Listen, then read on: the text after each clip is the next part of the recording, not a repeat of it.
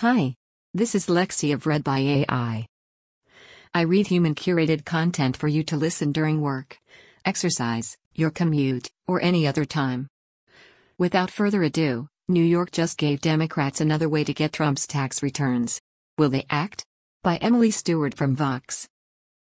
On Monday, New York Governor Andrew Cuomo signed a bill that would allow three congressional tax committees to request state income tax returns and reports from the New York State Commissioner of the Department of Taxation and Finance.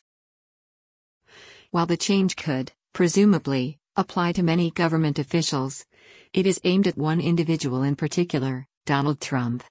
This bill gives Congress the ability to fulfill its constitutional responsibilities, strengthen our democratic system, and ensure that no one is above the law, Governor Cuomo said in a statement upon signing the bill.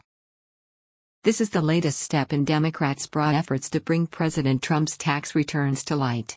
Last week, House Ways and Means Committee Chair Richard Neal, DMA, sued the Treasury Department to get the president's federal returns. This state bill opens up another avenue for Congress, but as with the federal returns, it's complicated. The battle over the federal tax returns is likely to be tied up in the courts for months, if not years, and if Democrats do try to use the newly enacted law to get Trump's state tax returns, the president and his legal team could try to fight that as well. The White House did not return a request for comment on what they do in such an event. And at this point, House Democrats might not even request the New York state tax returns at all.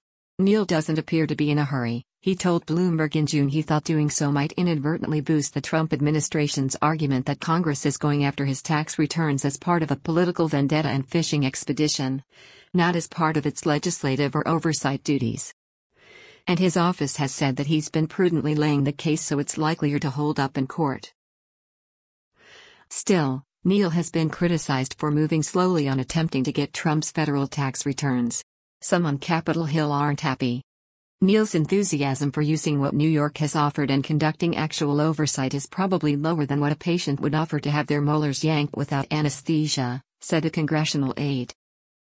Neal's office did not return multiple requests for comment on his plans now that the New York law has been passed.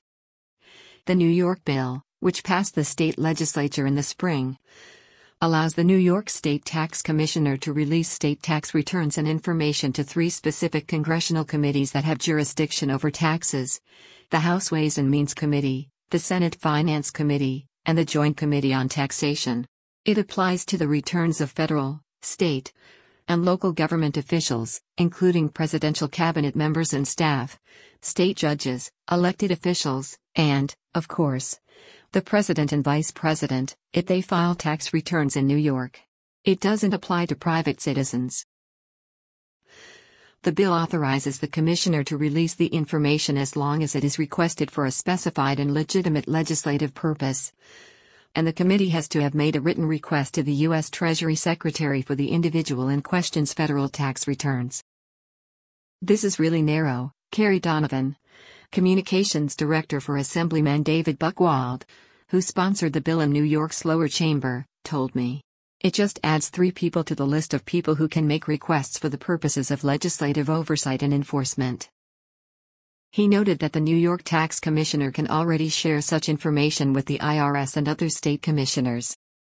The bill is pretty crystal clear and doesn't have a lot of trapdoors in it, Donovan added. Trump's state tax returns wouldn't tell us everything, but they would tell us something.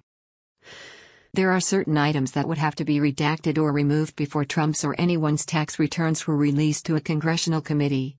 Namely, as the final legislation reads, any copy of a federal return, or portion thereof, attached to, or any information on a federal return that is reflected on such report or return, and any social security numbers, account numbers, and residential address information.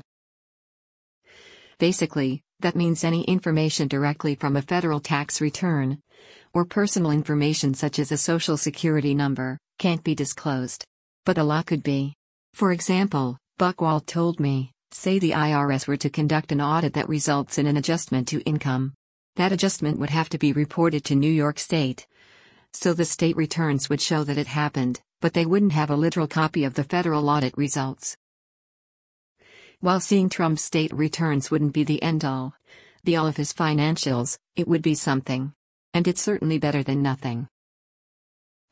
The New York information is best viewed as a roadmap to help Congress Trump oversight investigation. Steve Rosenthal, senior fellow at the Urban Brookings Tax Policy Center who has pushed for the release of Trump's state tax returns, said in an email. He added that he believes the legislation was written so generically, Trump might have a hard time arguing against it in court. And he may need to act quickly in the event Congress does request his state returns. Once the cat is out of the bag, it's out, Rosenthal said. Just because Congress can request Trump's New York taxes doesn't mean it will. As mentioned, it's not clear whether Congress, or, specifically, Rep. Neal, are going to make an attempt at getting Trump's state tax returns with this new law in place. Neal told Bloomberg in June that his committee doesn't have jurisdiction over New York taxes. Democrats are split over how to approach the issue of Trump's taxes, both federal and state. Some, including House Speaker Nancy Pelosi, DCA, have publicly backed Neal's strategy and supported his slow going approach of building a strong case he believes will hold up in court. I have high hopes for a victory in the court. Representative Judy Chu, DCA, told Bloomberg with respect to the federal returns. I think we should let that process play out. Others, however, want Neal to go after the state returns as well. Representative Bill Pascrell, DNJ, an early proponent of going after Trump's tax returns, in a statement said that the American people deserve to know if their president is a crook and emphasized the importance of the pushes for both the federal and state tax returns. I have been seeking oversight of Trump's tax returns for years using our clear power under Section 6103F, and I am confident the courts will side decisively with the Ways and Means Committee. I appreciate what the New York legislature and Governor Cuomo are trying to accomplish, he said. We should investigate any tool provided us that might shed sunlight on Trump's tax return history, including his tax reporting practices and the results of any IRS audits. What is Trump hiding? Section 6103 is the 1924 law that authorizes the Ways and Means Committee to request the federal tax return information, personal and business, of any taxpayer from the IRS.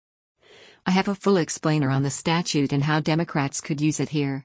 Treasury, theoretically, has to comply. But it hasn't, hence the Democrats' decision last week to sue.